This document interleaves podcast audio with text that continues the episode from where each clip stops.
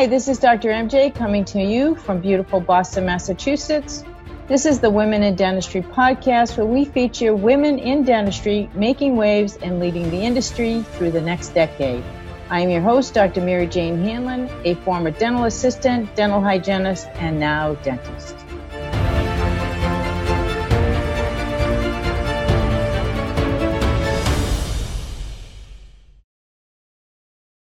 I am very pleased to introduce you today to Doctor Lisa Lucas. Doctor Lucas is an educational innovator who brings decades of experience as a teacher, coach, administrator, consultant, and professor. She's a professor at Westchester University and also works with clients around the world to be more resilient, reduce stress, and increase happiness and well-being. She's the author of Practicing Presence, a book full of mindfulness and stress reduction practices designed to foster mental habits that can improve attention, clarity, and creativity. It is now my pleasure to bring you to my interview with Doctor Lisa Lucas. Karen, it's so exciting to have you on the show today. Thank you so much for agreeing to be here and giving up some of your time to tell us a little bit about your story. So if you would just start with telling us your story and how you got into dentistry, we would love it, and then we'll go into some questions.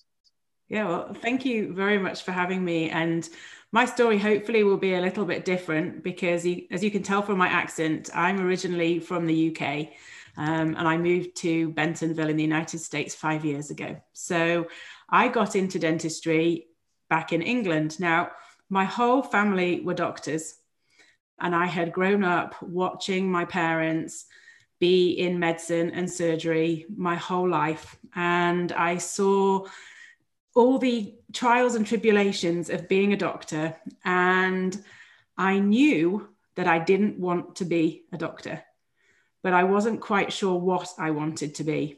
And crazily, school gave us like a questionnaire to fill out, hundreds and hundreds of tick boxes of what do you want to do. And mine came back, and my top number one choice on the survey was dentistry.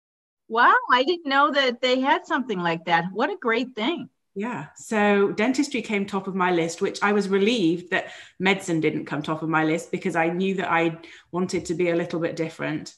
And I went to, so I applied to dental school. Now, in England, the difference is at age eighteen, when you finish school, you go straight into dental school. There's no undergraduate to degree that you have to do.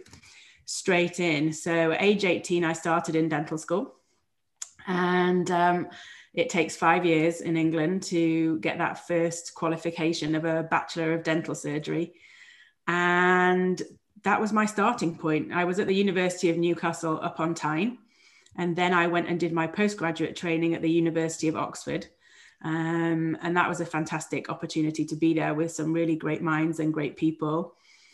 And from that point, I went into family dentistry, and I, I loved it. I loved my job. I loved what I did. And I moved around from various training practices that I worked in, and eventually found the job that I wanted, um, working part-time, because in England, very rarely do dentists work full-time, like full five days a week. I think everybody would always aim to do four, or maybe four and a half. So I think I started off at four days a week. And I was pregnant with my first daughter when I was twenty-six, and it gave my husband and I a bit of an opportunity to reflect and see, where were we living, what were we doing, and how did we li- want life to look like? And we realized that we needed to have some family close by, because at this point in time, we were living near London, and my family lived up in Yorkshire, and so did my husband's family. So we decided to go back up to Yorkshire. And I was then in the position of looking for a job. And family dentistry, to me, I found quite stressful, to be honest. I wasn't a big fan of crowns or root canals. Um, I loved the relationship I could build with my patients over a prolonged period of time, and getting to see children grow up and families develop together. But I had the opportunity to go into orthodontics when I got back to Yorkshire, to where my family was. And it was the best decision and move that I ever could have made. And Orthodontics had been something at university that I felt was very dry. It wasn't something that I was particularly interested in. I just did it to get the box ticked, to say, yes, I've done that part of my training. But when I actually got to be doing the orthodontics myself, I just, I fell in love with making smiles for my patients. And that kept me super happy. I had the best job in the world working in an absolutely fantastic specialist orthodontic practice for twelve years. And then we moved to the United States. Wow. Did you have to start all over? Yeah. And I left behind the job that I loved. And we thought we were coming just for two years initially. So I thought I'd just press pause on the orthodontics just for two years. But the biggest thing that I encountered when I came here was a loss of professional identity. And that, I didn't realize how much that would affect me, because I'd been known as Karen the orthodontist. And then all of a sudden, I had the question of who was Karen, because I was no longer defined by my profession, and I was defined by my relationships to other people. So my relationship to, I was Josh's wife, and I was the mum of my two girls. But Karen didn't seem to have an identity. I didn't have a work visa when I when I arrived here to start off with. So I had the opportunity for the first time in my life to be a full-time mum. And probably over my years of being a dentist and with my children, I had always looked at those women quite jealously and thought, I wish that could be me. I wish I could do that. And I now had that opportunity opportunity to do it. And it was fantastic to start off with. And I felt like I was doing a brilliant job at looking after the house, looking after my girls, looking after my husband. So it probably took about six to nine months. And I realized that I was bored, but it wasn't a really obvious thing to start off with. And small things that you would normally do just in the course of getting up in the morning and going to work and not even think about became an issue. And the one thing, it was loading or emptying the dishwasher. And I would stand in front of the dishwasher in the morning, and how it would take me forever to get the dishwasher emptied. And I had to make up a game for myself and set a timer and say, like, got five minutes, get the dishwasher emptied.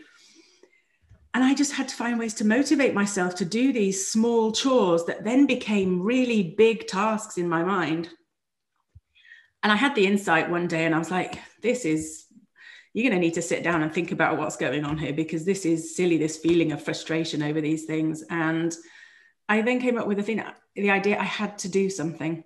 I couldn't just let me be with the housework and the chores and the dog walking and the coffees and things like that. So at that point, I used my time where I still couldn't work and earn any money. And it's very difficult to transfer a dental qualification internationally.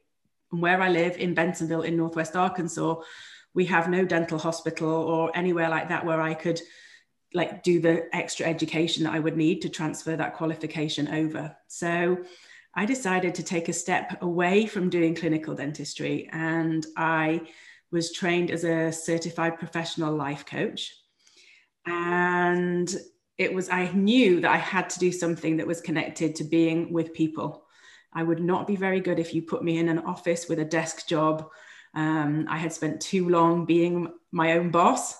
Um, so I trained as a life coach, and then I got my accreditation with the International Coaching Federation, which was very important for me to get that. Personally, I think just because we've come through these scientific education and training that we've always had to provide something to show that we meet the gold standard. And I wanted to be that person to say, hey, I am the best of the training that a coach can be. So I got my accreditation with the International Coaching Federation. And towards the end of last year, we were very fortunate that our green card application got approved, um, which meant that I could then start working. So I set up my company, Balanced Doctor, where I now support busy dentists and physicians um, who lead very busy, hectic lives at work, but they want to maximize their time when they're at home. So I now support those people in my role as a coach. Oh, that's so exciting. So uh, lots of questions coming to my mind. So first of all, let's go back to orthodontics. So were you self-trained in ortho? You didn't have to go back to school in England for that? I was very fortunate that I, it's, it's, a, it's a very different setup in the United Kingdom to how it is here. And there is specialist training that orthodontists can go through to be a specialist orthodontist. But I had a job in a practice where, and this is where the two terms don't really cross over, but I was called a clinical assistant. And in this, in America, an assistant would be what I would refer to as my dental nurse, the person who sits by my side and helps me. But in England, this role is performed by a dentist themselves. So I was the clinical assistant, and I went on training courses and went and did education, as well as being trained on the job to do orthodontics. So I was so, so lucky. That's great. And it's surprising that that you didn't like crowns, but obviously you found what you you liked and were passionate about. So isn't that what it's all about? Because it it makes us happy. I mean, we have to be doing what makes us happy. I think that is the most important thing. And I also think that it's so important for people to remember that whatever you choose as your first choice, that's not your choice for life. It doesn't have to be. Just because you made a decision on day one that you were going to follow one path, you can be brave enough and make a change and do something different to find that thing that made you happy. And for me, the orthodontics was the thing that made me super happy. Yeah, I, I can tell. I can tell just the way you talk about it. It's great. So fast forward. So tell us a little bit about going for your coaching certification. What is that like? Because I'm sure somebody in the audience is thinking about doing the same thing. And, you know, it'd be nice to know a little bit more about that. And then I'd be fascinated for you to tell us a little bit more about the Inter- International Coaching Federation. Obviously, you know, is it an exam, all that kind of stuff. So we can start with the other one piece first, though. Yeah. So to learn to become a coach, um, I attended a coach training school. They're based in Portland in Oregon, which was called Coach Training World.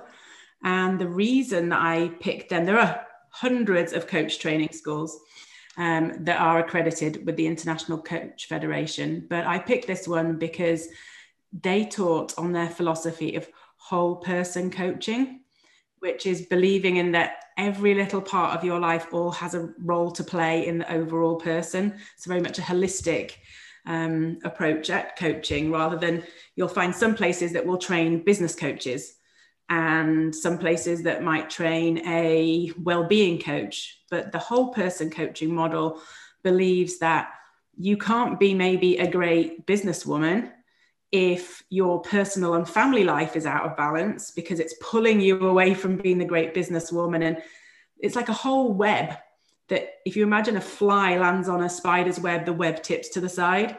And that's like life. If something's pulling you one way, that web will not be stable in the center. So I chose their coach training, and there were six intensives that we had to do. And it was great because I chose this coach training program because it was so interactive with each other. There are a few of them that you log on and you watch the videos. And once you've watched the videos, then you can do some assessments to show that you've learned the information. But this was live in person, done virtually, or you could go to Portland if you wanted. Weekend classes with a cohort of other people who were doing the same thing at the same time as you. So we got so much practical experience over the weekends, the opportunity to ask questions and be involved in a really intensive way. So the coach training was hard work. It was inten- it was intensive, even though they described it as an intensive for six weekends. And on the final one, I was lucky enough to go to Portland to be there in person. Uh, this was back in two thousand eighteen, so before any of this travel was limited or anything like that. So I went and did that. And after that point, when you have your, I was a whole person certified coach at that point, I then knew that I was on the track to get my accreditation with the International Coaching Federation. And to do that, you have to be assessed and sit an exam and pass the exam that you can demonstrate the core competencies that the International Coaching Federation require of a coach. And there is so much ambiguity nowadays over this term coach, and it can yeah. mean so many different things. And you'll meet so many people that will say, I'm a coach, but in a life coaching sense and the International Coaching Federation, a coach will not tell you the right way to do something. And they rely very much on the wisdom and the knowledge of their client, that they hold all the answers really. It's just by me asking the right question uses that person's expertise and wisdom, and they come up with their own answer, because that's where the magic and the power of coaching lies, is that you have the answers within you. It's just, it's difficult to see from one perspective or from your point of view what the answers are. And I would use the analogy of a water bottle, that when before you are being coached, you are inside the water bottle and you know there's a label on the outside, but you can't read what it says. And a coach is going to help you come along, and they can help read that label and point out to you what it does say. So the Co- International Coaching Federation are the gold standard governing body of coaching, um, and they uphold this. Um, it's very close to their hearts that people see this distinction of what coaching is and also what coaching isn't. So coaching isn't therapy. I'm not a therapist. I'm not a counselor. I'm also not a mentor, in a way that I'm not going to tell you what to do. But in my practice now, I have firsthand experience of being a busy dentist in practice, trying to combine life as a dentist or orthodontist and life at home as a parent and the cook and the cleaner and the dog walker and the maintenance woman and all these other things that go on, that I do have that experience. And I will some, I will share strategies with my clients over things that have worked for me, but I always ask people's permission before I do that, because I can't, it might not work if it's my idea. So I will try and see if my clients have ideas. Um, and then I will always ask permission, like, may I, may I make a suggestion? Um, and then if they're willing, they can have my suggestion. But I'm very careful not to tell people what to do, because it's always so much power, more powerful if they can come up with it themselves. I, I find it fascinating. I have had multiple experiences with coaches and find it fascinating when your subconscious brings to the forefront exactly what you're supposed to do. And you, you have, one, never thought of it before, two, you know, weren't aware of it on a conscious level. But when you are asked the right questions, it is amazing and powerful how much headway you can make. I don't know that many people understand the, that power that we do have and how im- impressive it is. So that's great. So congratulations, because that's a, a great end to your story in dentistry. Not that you're leaving dentistry, but that, you know, you certainly have found a way to use your experiences and pass along more insight to all of us that are kind of struggling with balance in our lives and and figuring it all out. So congratulations, that's awesome. Now, how far away is the closest dental school to you? It's about three and a half hours to Little Rock from here. Yeah, it's too far to go. Yeah, in terms, I think that's the one thing that for me, dentistry was always, it was a fantastic choice of career, because it enabled me to balance having a family and working, that I could do both. Um, and I could choose to work. I was in a fortunate position, as much or as little as I wanted really, to fit in with that evolving flow of life that goes with it. And um, yeah, I was super lucky. But trying to now at the, at the point when you move internationally, it's like you pick up your whole life and you throw it up in the air, and there's, you're trying to, you start again from scratch. I didn't know one single person when I came to the United States, let alone even one dentist. So I was having to build a life from scratch. You have no family or no support network. And I was the person that was looking after everybody in this new world that we were living in. So for me to try and juggle to, I mean, I remember how hard it was at dental school to do all of that revision and work and studying, and or to juggle that with being a mum at this point in time. I thought, well, I've been there, I've, I've done it. And how can I still now stay in this world? Because dentistry feels like my home. It's what I know. I'm still super interested, and I read, you know, journal articles and people share things with me, and I'm still super interested in it all. But how can I be involved and be part of that world, but in a slightly different way? So I'm super pleased that I found this, this little niche for myself. That's great. Well, congratulations. It is a brave family. Um, I, I will say that family, because you guys came as one. But it is a brave family that can pick up and leave, especially with with a support system that you both, you know, with, with both your parents and your family in the same location that you were. It's hard to do, um, but, you know, career um, advancement, you know, kind of you know, necessitates that sometimes. So uh, I think it's great that you've done it, and uh, hopefully that you've had a great experience. But of all places, Arkansas in the middle of the country. That is a very common reaction that I get when I tell people that I live in uh, Northwest Arkansas, but I now am Bentonville and this part of the world's biggest fan. Um, it is, number one, absolutely beautiful. It is full of trees and nature and green, and I mean, winter's a bit brown. It's a bit brown outside now, but it's absolutely gorgeous. It's all about the outdoors.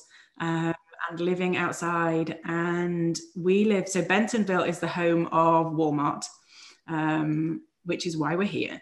Um, and the Walton family, who own Walmart, are very, very philanthropic and give so much back to the community that we live in, that the facilities and the opportunities that we get here are next to none. They would rival a big city in the United States for, I mean, pre-COVID, for all the speakers that we would get. We have our own international film festival where the movie stars are in town for the week. It is incredible. And now we have, um, they are now billing Bentonville as the mountain biking capital of the world. Um, and they are building, I think, two miles of trail of mountain bike a week here. Wow, that's amazing. Unbelievable. And I live at the top of what they call Kola Mountain, and uh, we've got direct access into the trail from here. So, oh my gosh, that's so exciting. Yeah, I, I've never been, and and I wasn't sure if you were near where Walmart's was, but obviously that would be make perfect sense why you're why you're there. So how exciting. Good for you guys. Yeah. And also Crystal Bridges Museum of American Art is here. And that is a world-class museum in Bentonville that is free to go in because it's funded by, it's subsidized by the Walton family. So we have some amazing things. It's a big tourist destination now. We get a lot of tourists here. Well, that's fabulous. That's great. So moving on to some questions, tell me, you know, who is your biggest inspiration in your life and a little bit of why? I think the answer has to be my parents, both of them. Equally, they were both the first person in their families to go to university. And my dad is from Poland. He was born in Poland, and he came to the United Kingdom in nineteen seventy-three, I think. And he came as a doctor. And everything that my family have is because of my mum and dad's hard work.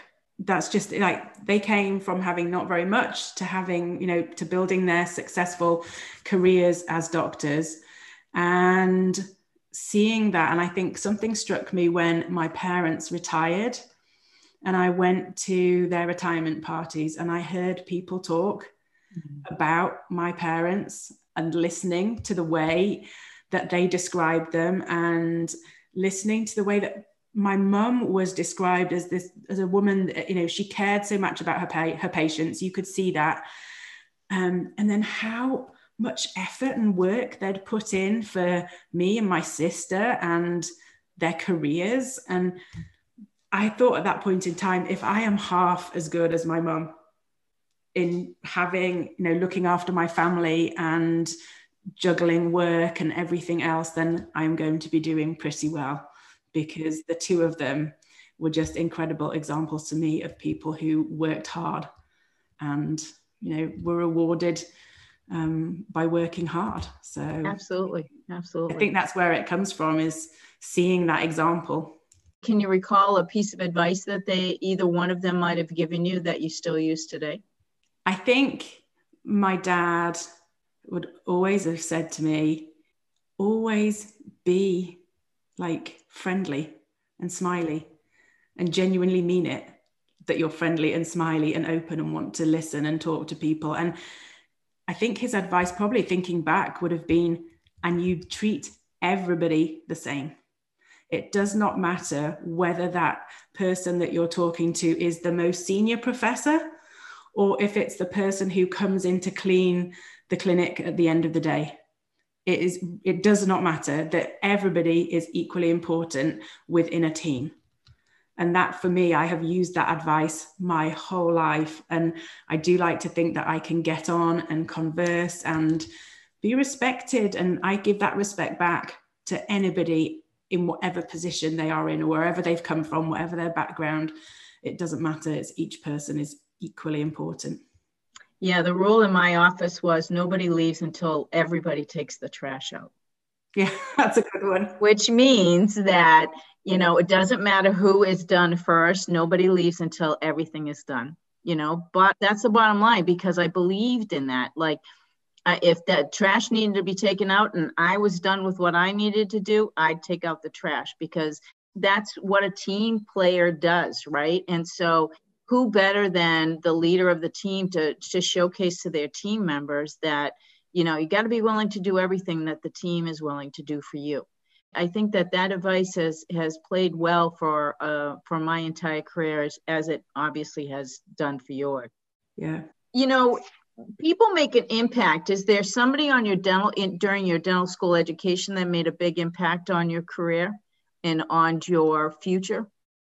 I think the person who probably made the biggest impact on my dental career profession um, was um, a gentleman called Dai Roberts Harry, and he was the orthodontist who took me under his wing. And he is just, he's just the most fabulous guy to work for. And I worked for him, alongside him, for twelve years. And he just, he taught me everything he knows. Well, he knows probably still way more than me about orthodontics, because he is super experienced. But he shared all of that, and he taught me how to be the orthodontist that I ended up being. And I'd like to think that I did a really good job, but he was the one that sort of showed me the way and taught me step by step. And I remember the first time I saw him bending a wire, putting detailing bends in a wire. And I just was, looked at it and thinking, oh my gosh, like, how can you do that? Like, it's a three D puzzle of different bends on a wire. And yet, I was talking about it the other day with somebody, somebody asked me, what did I enjoy most about it? And I was like saying, oh, I really like putting uh, these little bends in the wire at the end. And I'm just like, oh my gosh, like, and then it just came back to me that that was the thing that I was like, oh, how can you do that? How can you see that as a puzzle, like a three D puzzle? But, you know, he held my hand when I was first learning, and he was just, I couldn't have asked for a better, a better guy to work for. So he is my, like, person who influenced me most, probably, in dentistry. I think that that is one thing that, that many dental students, you know, would kill for, is just knowing that they could find somebody that would mentor them and take the time with them, especially their first, you know, year, eighteen months out, because, you know, obviously this, this profession, you're learning all the time. You're, you're always practicing, you're always improving your skill set.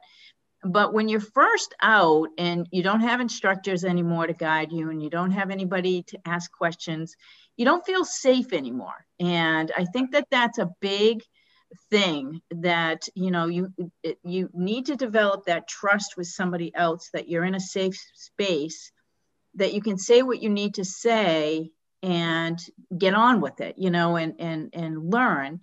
But it's okay that you don't know everything, because how can you know everything in eighteen months? You can't possibly, you just can't possibly. I think that's a really, int- I mean, that, that topic is a huge topic. And we've I've been doing, along with Doctor Laura Schwint and Doctor Laura Mark, we have a clubhouse room on a Friday, which is called Dentists Have Feelings Too. And this is one of the topics that, whatever we decide to talk about, keeps coming back, of what happened in dental school and how that forms how we are as dentists going out into practice. And it's this need, seen, perceived need for perfectionism, and accepting that things can't always be perfect, but people are scared to put their hand up and say, hey, I need a little bit of advice here, because they don't want to be seen that they, they don't know what they're doing. But as you know, as I know, dentistry is a lifelong learning thing. You know, there's not a day that goes by when you don't learn something from seeing a patient that maybe you haven't seen before. It's a bit different, or the technique maybe worked well, and it's learning every single day. And I think that's what's so important, that we try and instill somehow into dental education that it's not about always being perfect. And you're not going to be in a dental school, you're graded, aren't you, on what does your crown prep look like? What did the margins look like? How did the crown fit? Did it, all those things. But you're not very often graded on how did you talk to a patient? How did that relationship go? How did the human side of that consultation work? Even maybe if it didn't work out perfectly on the dentistry side, did that patient feel listened to and understood and valued and all those other things? And I think naturally, dentists, when something's not going wrong, focus on that tiny little bit that maybe wasn't perfect, and they forget to think, well, actually, everything else went really well. It's really hard. Yeah, it really is hard. You know, I, I, I consider this question, this next question already answered, but maybe, maybe not. So I'm going to give you the opportunity. So, you know, each one of us faces obstacles in our life. Now, obviously, coming to the United States, not knowing a single person is a huge obstacle. But tell me if there's something else that you're really proud of as an obstacle that you've overcome.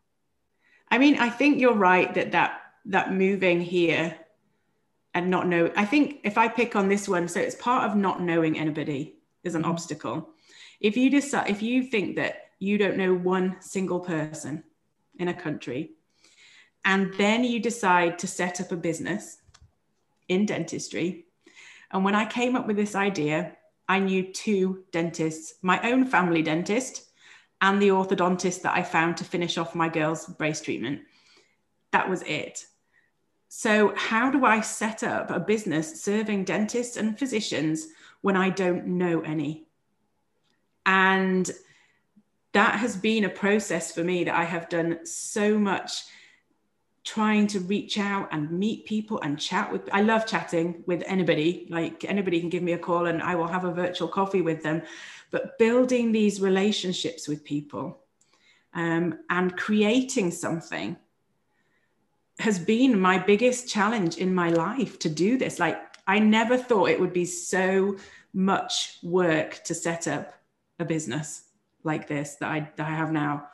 But I am so proud of the fact that I now know so many people in dentistry, that I'm now getting to the point where all these lines are connected. If I could draw a spider diagram of everybody I knew and connect all the lines, I would now see that all these people connect together. And yet I've met some of them in completely different ways. Some even not through another dentist, but it all kind of fits together. So it's a big world, but it's not that big.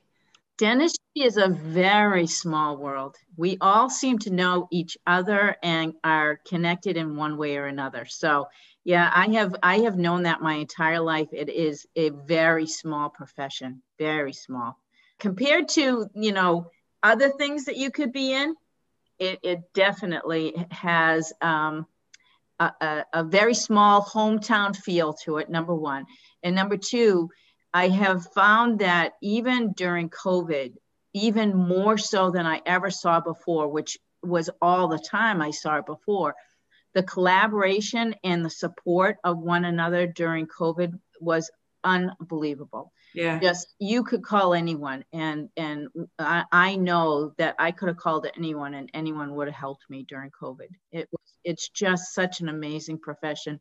I thank God every day that I realized at fourteen I wanted to be a dentist. I don't know where it came from, but I just thank God every day that I, I, I entered this field. Um, I, funny thing, I want to go back to your comment about perfectionism. And I think that that is an innate quality that draws us to dentistry. So I think that there are innate qualities that are, are that fit professions better than other things. And that's one of them. You know, we like precise, we like procedures, we like steps, we like organized, right? And all of that fits right into dentistry perfectly. So I, I think that, that it would be interesting to do an analysis of that someday and kind of, you know, filter out exactly, well, are there really good qualities that people must possess in order to be good at dentistry? You know, obviously we know eye-hand coordination is, is extremely important, but I, I wonder if there's other things that we could correlate. Yeah, I think that there must be positive sides of this archetype of perfectionist that benefit dentistry, um, specifically doing tiny things. You've got to be accurate. It, you've got to be a bit of a perfectionist to be worrying about the shape of Uh, cavity preparation, or is the bracket on exactly straight and things like that. So I think, or is that that crown prep margin exact all the way around, and is it flat? I mean, oh my gosh, I I would put my big loops on and I'd say, oh my gosh, I got to go back, you know, and take that little bump out. I think you need an element of that to be a good dentist. But then it's putting into balance that the, the what I would describe as a shadow side to the perfectionist doesn't come in. But my husband, like we're in the process of, we're just going to start a new deck building out the back. And he knows that when I have people come to the house to do work, I put that level of perfectionism and things have to be straight or lined up or parallel. And he said, Did you, did you tell that guy that came to quote for the job that you, that um, you were an orthodontist and you don't need? And I said, no, I'm going to wait until he's working and then tell him that. But I know that if a plank of wood isn't like parallel with the other one, you're going to see it. I'm going to see it. And right away in two seconds. Yeah. And that's where I still now have those, like it's an inbuilt, it's a developed, it's a cultivated skill, but you know, things should things, things should be right. Absolutely. And, uh, and it's a good quality to have. I think I think it's a good quality to have. So I'm going to be watching the man who uh, makes my deck, and uh, I'm going to be watching that things are lined up. Give him fair warning though. All right, so when you reflect back on your younger years, would you say that you were a confident woman, or would you say that you have gained your confidence as you matured? I think I have always been appropriately confident for my age. I think definitely now I probably am at my most confident in my life, but I think that's just developed over a lifetime. Um, I went to an all-girls school, and we were always encouraged that women could do anything. Women shouldn't be held back. We had, we were given that start in life at the school that would say, go out there and do whatever it is you want. Like, don't let somebody stand in your way because you're a woman. And I was very lucky that I went to a great school and we were given opportunities to stand up and speak and present, and we developed those skills at school. So I've never been shy or not wanting to do something or hide away. Um, but I think as the years have gone on and my experience in life has increased, then yes, I think my confidence increases. And it still does to this very day, that I still now sometimes surprise myself that I can be confident enough to stand up for myself. Um, where probably even a couple of years ago, I probably would have been very much, oh, no, no, I'll just fit in and do what everybody else is doing. But maybe that's something that COVID taught me. That, so an example is that I was at a volleyball tournament with my daughter this weekend. And it's the first one that I have been to with her. My husband normally goes because I am so COVID cautious that I don't want to be in any of these venues with literally thousands of people. I haven't even eaten in a restaurant. and I'm going to a volleyball tournament with thousands of people. But I go protected with my mask and I wear my glasses and I'm super safe. But the night before the volleyball tournament, the team, the coach, wants to have a group meal. And she said, let's all meet up. We'll go to whatever restaurant it was. We'll meet there. It's going to be a bit of a wait because there's so many people in there before us. And I'm thinking, oh gosh, I'm going to have to say yes and we're going to have to go. And then I was like, no, you stand up for what you believe in and just be honest about it, and you are going to feel way, way better. So mm-hmm. when we arrived at the hotel, I sent a message and I just said, look, really sorry, we are not going to be able to attend this meal. I haven't eaten in a restaurant since COVID started. Um, I don't feel comfortable with it. It's, it would be against everything that I have done so far. And I was the first person out of a group of parents to say no. Everybody else to this point had said yes, yes, they will, they'll be there. And me and my daughter stayed in our hotel room. We got food delivered in and we watched a movie, and it was a, we had a really lovely evening. And I just reflected on it with her. And I said, do you know what? I'm really proud of myself that I stood up for what I believed in, because I was considering going along, but I would have been uncomfortable. I wouldn't have been happy. I wouldn't have enjoyed myself. And I would have just said yes, because that's what I was supposed to do, or I should do, perceived should. And uh, I stuck up for myself, and I was really proud of myself that I did it. And then after I did that, that gave the confidence to some of the other parents to say, hang on a minute, there still is a global pandemic going on. I don't want to go and sit in a restaurant either. So that's where, that's my newly found confidence. And I think I've learned that as a result of COVID and having to protect ourselves and stand, like, it's a very divisive issue of, you know, how people, how people deal with this, what their opinions are. And, and I'm, I just then thought, I have to be true and authentic to me. Good. Congratulations. I applaud you, because too often we cave at that pressure, and we shouldn't, we shouldn't ever cave in. So I applaud you. So congratulations. That's I've, I've caved in too many times before to know that I don't feel good when I do that. That that was, and I think probably this weekend was the first time that I really said, actually, I'm going to do what I want to do. Yeah, good for you. Good for you. Tell us something that people would be surprised to know about you. Well, I think before I decided fully on going to do dentistry, I had a huge passion for cooking, and I was desperate to be anything in the world of food. That's probably where my other passion would lie. And my mum, I, I found a cookery school that I could go to in London. It was the Leith Cookery School in London, which is one of the top ones. And I was like, I want to go here. Like, can I, can I take a year out before going to university, and I'll do this? And my mum was very clever. Um, and she said, you go to university first, and then I'll pay for you to go to cookery school. Anyway, the world catches up with you, doesn't it? And you finish dental school and you go straight into your dental job. There's no time then to say, I'm going to have a year out now. I'm going to go learn how to cook, and then I'm going to come back, because all those skills are just going to go rusty at that point in time.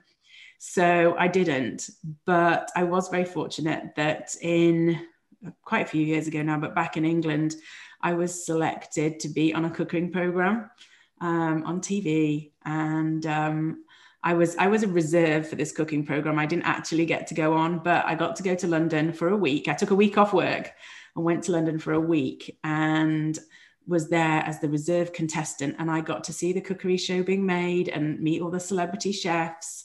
And that was my passion. So maybe I could have been a a chef or a, I'd like to have been a T V cook. I think that would have been my thing, um, and have my own T V cookery show, but it didn't happen. I, I used to apply in England when I was in England to be on the Great British Bake Off. And so many thousands of people apply for that, that I never got chosen, but that would still be a dream of mine to go on the Great British Baking Show. They, they call it here the Great British Baking Show, isn't it?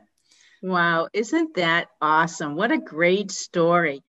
My mom was a, a great cook, and um, you know, you know, obviously we learned, all of us learned by osmosis, but you know, nobody baked as oh, delicious as she did. So what was the best thing she made?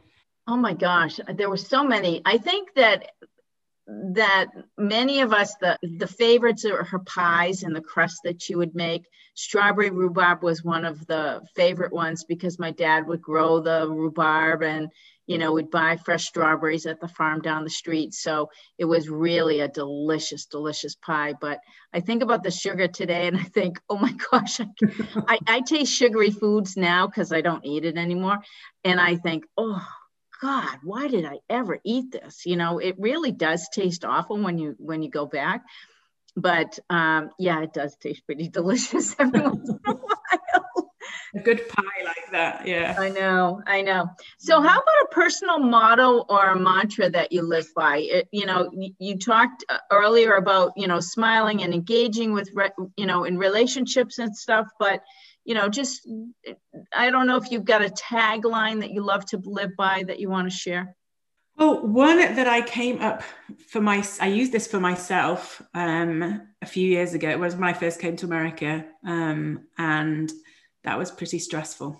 And I came up with this thing that I would say to myself when my brain, maybe like a lot of people's brain, is very good at creating imaginative scenarios of all the possible outcomes for a situation. If there's, I'm thinking about something way in the future, but I can have ten scenarios and my brain would get very tired creating all of these ten different scenarios. So to stop my brain doing that and just say, look, you're okay right now. I would say to myself, you're calm, you're confident, and you're in control. And those three words said like that were just almost became, and they still, when I say it now, I still feel like, oh, calm, because they were just my reset say, you're in, you've got this, like you have the capability when the time comes that you need to make a decision, you've got, you can do it. Like there is no need to worry about ten different outcomes today and tire your brain out when you know that you have got the capacity to do it in the future when you need to. That is a great one.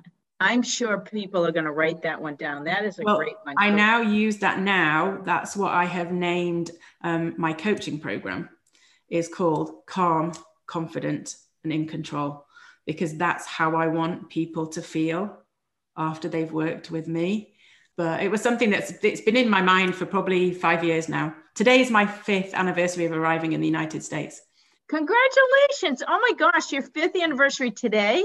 Yeah, today. I am five years old today.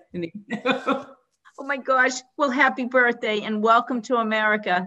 Thank you. So yeah, so that's what I've been using since I arrived. And it just fits when I was thinking, what do I call my program and what am I working for? And I'm thinking these are the three words that really resonate with me with how I want people to feel calm, confident, and in control. Wow, that's awesome. How about a guilty pleasure or a secret dream? I like sitting down with my girls and watching The Bachelor. That's probably my secret guilty pleasure that I probably haven't admitted before, but I do like doing that. It's I think it's I think I like what it represents, and that's the opportunity that I get to sit down with my two girls and just spend some time with them and just be together. And you could probably swap it out for any little bit of T V. We don't sit down and watch loads, but just once a week, if we get to do that, it's the, it's more the opportunity to be, spend time together. Yeah. To be, to be with each other. So it's not too guilty. If you, if you frame it like that, it's uh, not too bad, but I think that's what I like to do.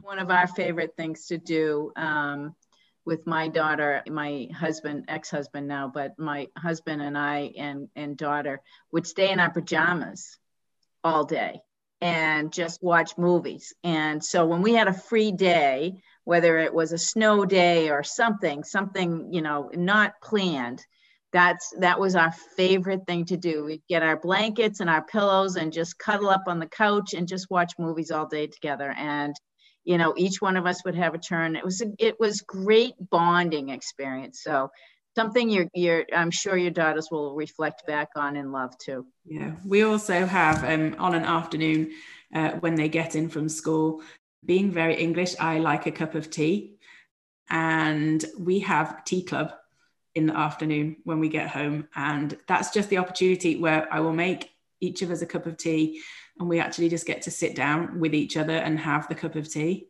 And then we get on with all the other busy things that need to do, and volleyball and homework and whatever else they're doing. But it's that opportunity, and we'll say to each other, do you want to do tea club? How fun. Oh my gosh, I love it. Now, how old are your girls? Uh, seventeen. Isabel is a junior at school at the moment, and Kate is fourteen, so she's a freshman. So I'm lucky that they are like my biggest pride and joy, um, and they are my, they're not little best friends anymore. My fourteen year old Kate, she is five ten, so, and I'm only five five, so she's way taller than me. She's not little, but they are my my little best friends, and yeah. uh, I just love I love spending time with them. And I think that's what's been so important to me over a career, is that I have a career where I get to do that, and I get to be me as well. And I think that's that was part of the puzzle that was missing when I didn't have a role of who was Karen, is that Karen didn't have that bit of who she was and that mental stimulation, because I think I really need that. But I, it's so important that I get to do both, because very soon they'll be going to college, and then I won't have them here anymore with me on an everyday basis. So I was just going to share a piece of motherly advice with you, and that is hang on to these moments, because it goes by so fast. And the next thing you know, you're going to blink your eyes and they're both going to be gone. Yeah. And they do go during college. You know, it's kind of like you, you get heartbroken, but they do come back. So it's, it's, it's a hard transition for us moms to make. Being needed all those years and then not being needed at all and kind of like discarded. It's not really like being discarded, but it almost feels that way, I think, emotionally. And so, you know, just it's coming. I can feel it's coming. I can feel it. But thank, thank you for that advice. And it kind of follows similar that I read somewhere that when your teenager asks you to participate in something, just say yes. Every time, because it's not very often they let you in mm-hmm. for that time to do something with them. So it may be nine o'clock at night and they say, hey, do you want to bake a cake? Well, you just say yes, because very soon they're not going to be here to ask you at nine o'clock at night to bake a cake with them. No, in fact, you know, I, I now have grandchildren, and, and uh, so I spend more time with my grandbabies than I do with my daughter now. And, and you, you know, we still talk and share a fair amount, but very different, because her responsibilities are different. And so it does change quite a bit. And but they do go away, and then they come back, and, you know, you, you, you get really happy again about having that connection back, uh, because you're sad when it, when it does go away. So, yeah, I can sense it. Like I look, I sit and look at them and like, oh my gosh, like, I don't know, what's life going to be like when you're not here, that I can't hug you every day. I know it's, it's really hard. It's really hard. I don't, I don't I remember crying about it, but I do remember being sad about it. Yeah. Everything in life is a phase though. It is. It is. And life goes quick, and it doesn't feel like, I remember it like yesterday when I went. And I think that's where children find it hard to believe that it still feels like yesterday to you. But I remember what it was like when I went off to university, and it was just exciting. Like I wasn't worried about what I was leaving behind. I was looking forward to what was to come, which is exactly the way it should be. Right, right. And and parents, you know, we do our job, and then our, our role is to let them fly away, right? Fly out of the nest. I'm excited to see what they do. Uh, absolutely. I can't thank you enough, Karen. This has been a great afternoon of sharing and, and chatting with you. So thank you so much for your time. I wish you all the best in, in Arkansas and the development of your um, consulting and your coaching program. So good luck with that. And if there's ever anything, obviously, we can do for you, you let me know. Yeah, it's been a pleasure. Thank you very much. I've really enjoyed our conversation. And now I fancy a, to eat a pie. There you go. Go eat a pie and have some tea time. Yeah, that sounds good. All right. Thank you, Karen. Thank you so much for listening to the Women in Dentistry podcast with Doctor M J Hanlon. If you like our show and want to know more about us, check out our website for women in dentistry dot com, or please leave us a review on iTunes. Join us for our next episode as we bring you another amazing woman leading the way for the next generation.